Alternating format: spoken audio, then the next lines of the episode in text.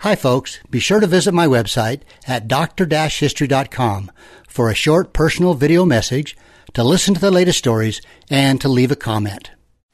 Well, it is Tuesday, and lo and behold, he who didn't feel good over the weekend is back standing on the mountaintop, preaching from the loudest tones of his voice all about history and the past. Here's Dr. History. Good morning, Zeb. Beautiful day out there today. How you feeling, old friend? I'm doing great. I'm fine. Yep. Oh, okay. Doing Uh, great. Needless to say, what are we going to talk about today? Well, I'm going to first of all mention a few names. Okay. Okay. Cody, who took a year and a half to finally listen to every podcast. Oh my goodness. Took him a year and a half to get through. Well, there's over 300 of them, and he listened to all of them and had some suggestions. Uh, another listener, Dennis, he had some suggestions for some Indians that I'm going to look up. Richard is in Alaska. He's an ice road trucker, and he listens while he's going down those ice road roads. Let me tell you something real quick about those ice road truckers. Uh, you are going to do your job, but I'm not going to go with you. I agree. Now, another guy, uh, listener, Michael, he suggested me that I do a story about Johnny Ringo. oh, And then Brian, who's back in Minnesota. So I appreciate hearing from these folks and their suggestions. So, so today we are going to talk about somebody that almost everybody has heard about. Billy okay. the Kid. Again?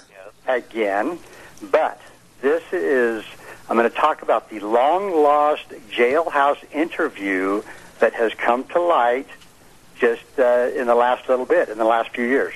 Really? Now, where did you ascertain this vital information? True West magazine. There you go. They had an article about it, Okay. and actually, uh, this actually goes back a few years. Uh, but uh, anyway, so here's what happened. There's a guy named James B. Mills, and he was seriously digging into the Billy the Kid story for 30 years. And he says, I've walked where he walked. I have had the privilege to interview many old timers and some of the new scholars that are researching about him. And he said, uh, you know, these scholars, historians, they've dug deeper than anyone else. They found old newspapers hidden in National Archive reports and filled in a lot of the missing pieces of the puzzle.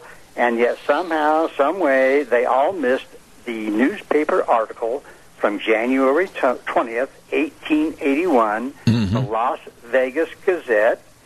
And uh, anyway, this James uh, Mills, uh, he's from Australia, and he came across this. So here's what he says.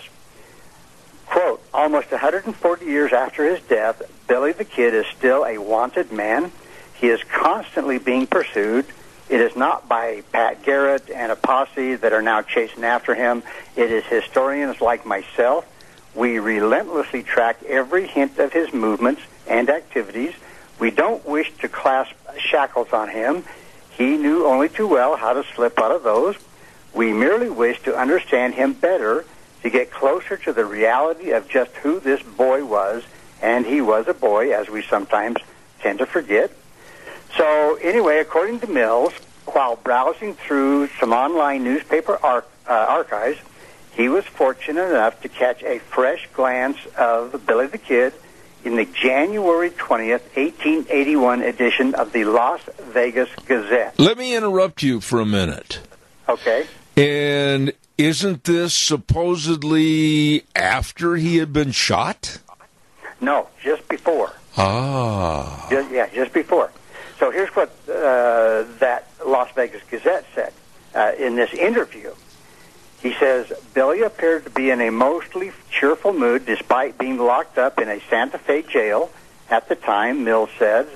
He certainly wasn't happy with the fanciful illustration of him wielding an axe, saving the life of his beautiful pistol wielding senorita in the January 8, 1881 edition of the Illustrated Police News. Nor did Billy seem overly thrilled about his reputation as a cutthroat desperado, further evidence that the kid cared about what people thought of him. Well, he continues with this interview. Says, With the slamming of a jail cell door, my brief glimpse of Billy the Kid ended. but it was enough to make my jaw drop while it lasted.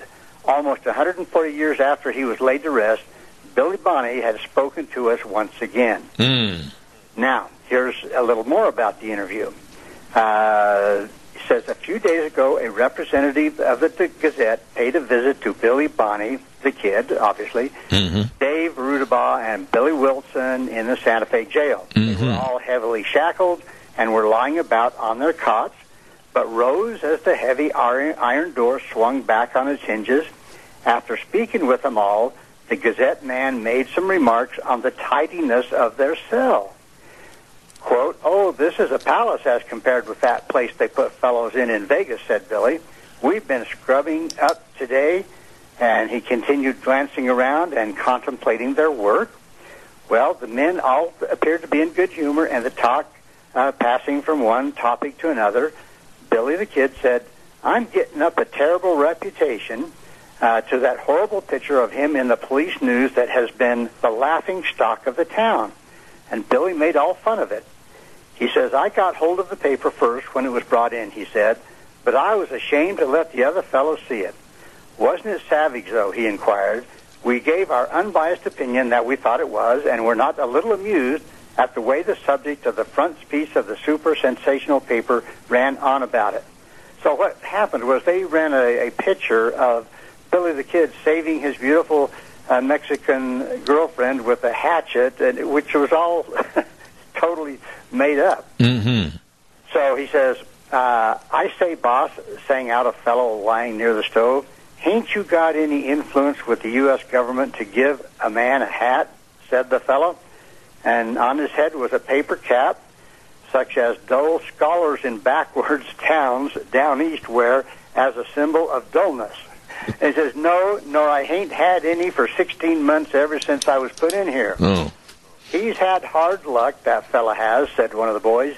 He's been in here for 16 months waiting trial for something that his, he says his nibs did, pointing to Dave Rudabaugh, who was lying next near the fellow with the paper cap.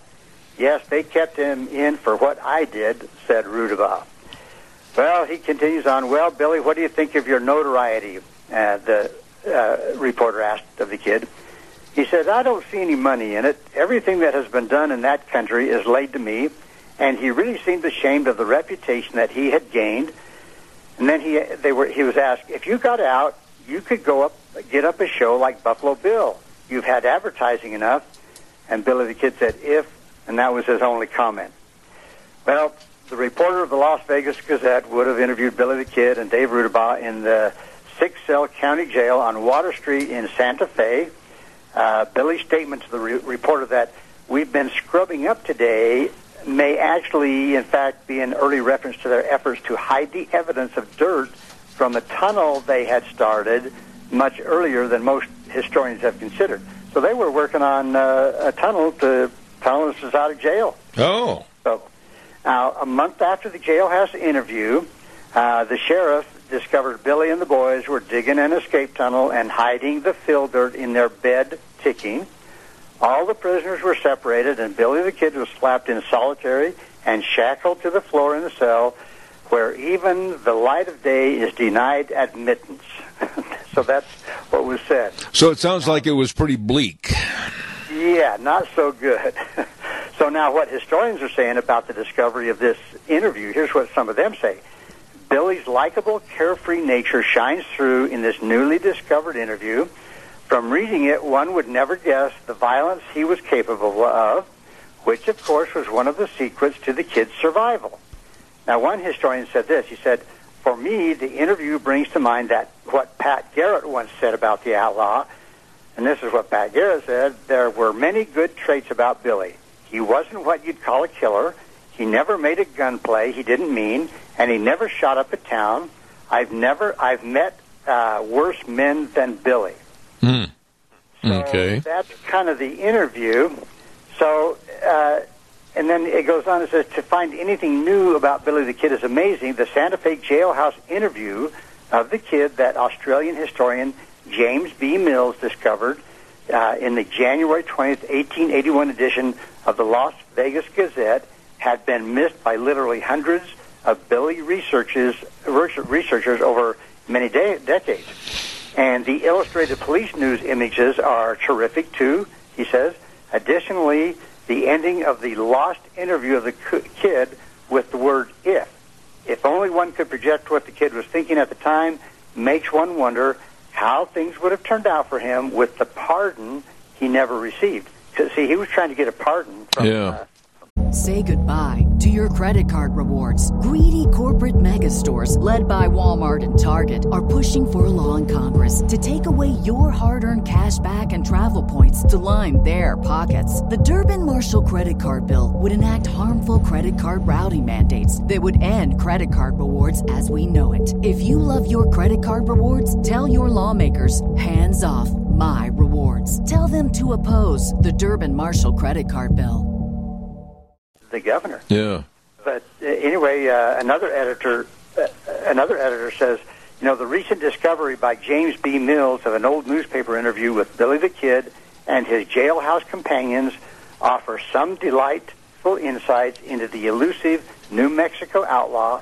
The kids often remarked about charming sense of humor comes across loud and clear in this article. Okay, now I'm confused. You're going to have to help me, Doctor History. Um, he was in a jail in New Mexico, correct? Right. Okay. Now that was prior to his death, his shooting. Right. Okay. So did he escape from said jail, or what happened? Uh, yes, he he escaped. I'm trying to look through my notes here, uh, and was later shot by Garrett. uh, Pat Garrett. yeah. So uh, Supposedly. supposedly, Yeah. And of course, uh, there were uh, uh, rumors of other people that came out claiming to be Billy the Kid. Mm-hmm. you know. But uh, th- there's some firsthand accounts of his character, and uh, I'm, I'm going to read some of these just because uh, uh, there's different accounts of people that actually knew him, and uh, it says that you know they describe him as uh, fun-loving and jolly, articulate in both his writing and his speech, and loyal to those for whom he cared. He was fluent in Spanish, popular with the Latina girls, an accomplished dancer, and well loved in the territory's Hispanic community.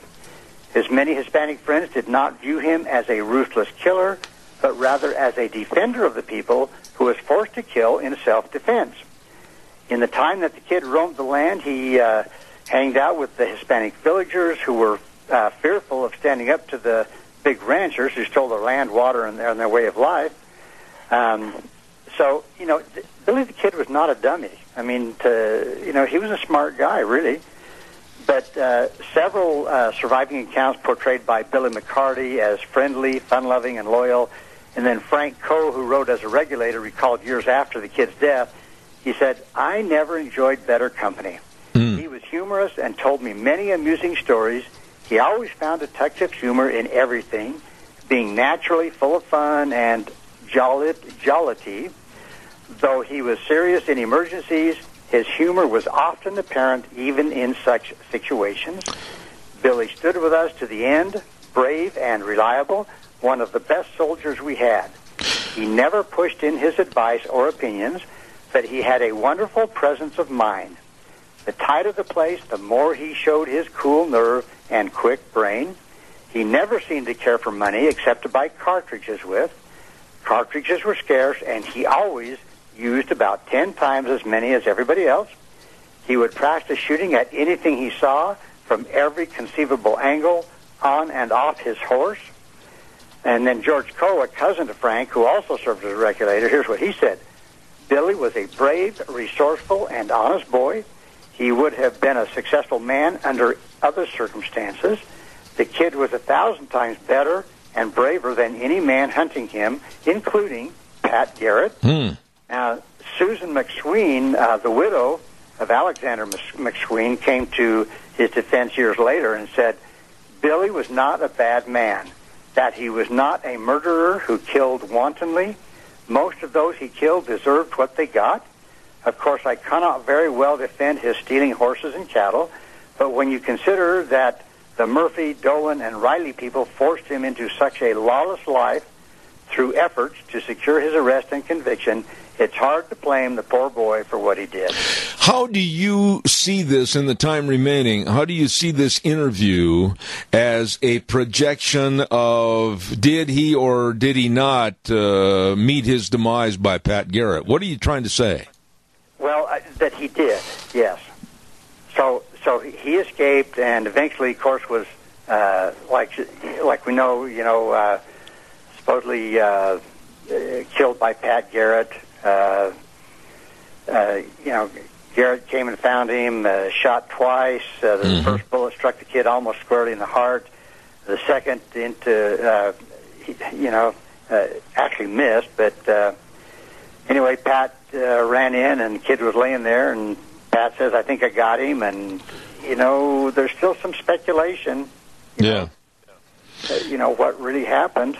So You know, all of these old uh, stories and newspaper stories and accounts and everything, as we've said time and time again on your program, Doctor History, that so much, so much can be speculation. Right, right. Well, you know, over the, all these years, there's been so many stories come up about his death, and you know, uh, there were rumors that Garrett shot and killed someone else, and the body was uh, said to be that of Billy the Kid. But there's stories that that the outlaw lived out a long life in Mexico. Yeah. Yeah. And it's so much, it's so similar to Butch Cassidy and the Sundance Kid. Yeah, yeah. And uh, again, you know, there's been several people that have come out claiming to be Billy the Kid, but uh, I don't think that's ever been proven uh, at all. Yeah. Remember that movie? And all of a sudden, I want to say Young Guns too, but I don't think that was the one. I could be wrong on that. But irregardless, uh, where they open it up and the opening sequences are of an old man sitting out in the desert and uh, all wrinkled and really probably close to 95, 100 years old and claimed to be uh, Billy the Kid. I mean, that movie, I, I never will forget that movie. It left a real impression on me. Oh yeah. Well, you know, it'd be nice to know the the real story, but I don't think that's ever going to happen because, which you know, it's too bad because he was uh, literate. You know, he could read and write, Mhm. and you know, it's too bad he was not one of those that kept some kind of a journal or Yeah. uh, you know told the story to someone with the idea that it could become a book. You know, but. Uh, Anyway, that's the. Let me ask you- Never really know for sure. Let me ask you this question. You know, we were talking on the program one time. We got about two minutes left here, and uh, we were talking about families, and you know, part of the family Bible or part of the family uh, writing in the diary or whatever. You know, there's so much in history, whether it's the Oregon Trail or whatever, families crossing on the Oregon Trail. There's a lot that I still don't think we know that's still out there. Oh, there's so much. Yeah, uh, you know, we are really lucky to have what we do have. You know, the people that did write uh, in their journals and kept track of things. Uh, there was a guy named Andy Adams that uh, he kept track of all of his wanderings, and that's fascinating. And then Osborne Russell was another one. And uh, anyway, there, there's enough out there that uh, gives us an idea of what really was happening. For the families of the wealthy landowners in New Mexico when they started having the uh, the cattle baron wars down in New Mexico that Billy was involved in, do their families did they ever have any traceability with diaries or anything written down? I think that would be the most likely source. You know, it's just a matter of finding those. Yeah. And you know, the, uh, when people do have diaries or journals of their ancestors, man, that would be amazing if they could get those published and out there uh, for people to be able to read. Absolutely. About, uh, you know what really happened. Not whitewash it, but just tell the whole story as it happened. You know, a guy like you would go nuts. I mean, you'd be in a heyday if you could find some of those journals. Oh, I, you know, first-hand accounts to me carry so much more weight. I mean, I've read some of these accounts to you today that are, you know, somewhat first-hand, but you know, sometimes people tend to sway, uh, sway things the way they like them, and those that like Billy the Kid, they talk, uh, you know, pretty nice about him. Yeah. once again, uh, that you really intrigued my interest on this story, Billy the Kid, Butch Cassidy, etc. Uh, listen, I'm out of time, but God bless you. I'm glad you're feeling better, and uh, we'll talk again next Tuesday on the great segment, Doctor History. Thanks, Eb. You have a good day. All right, take care.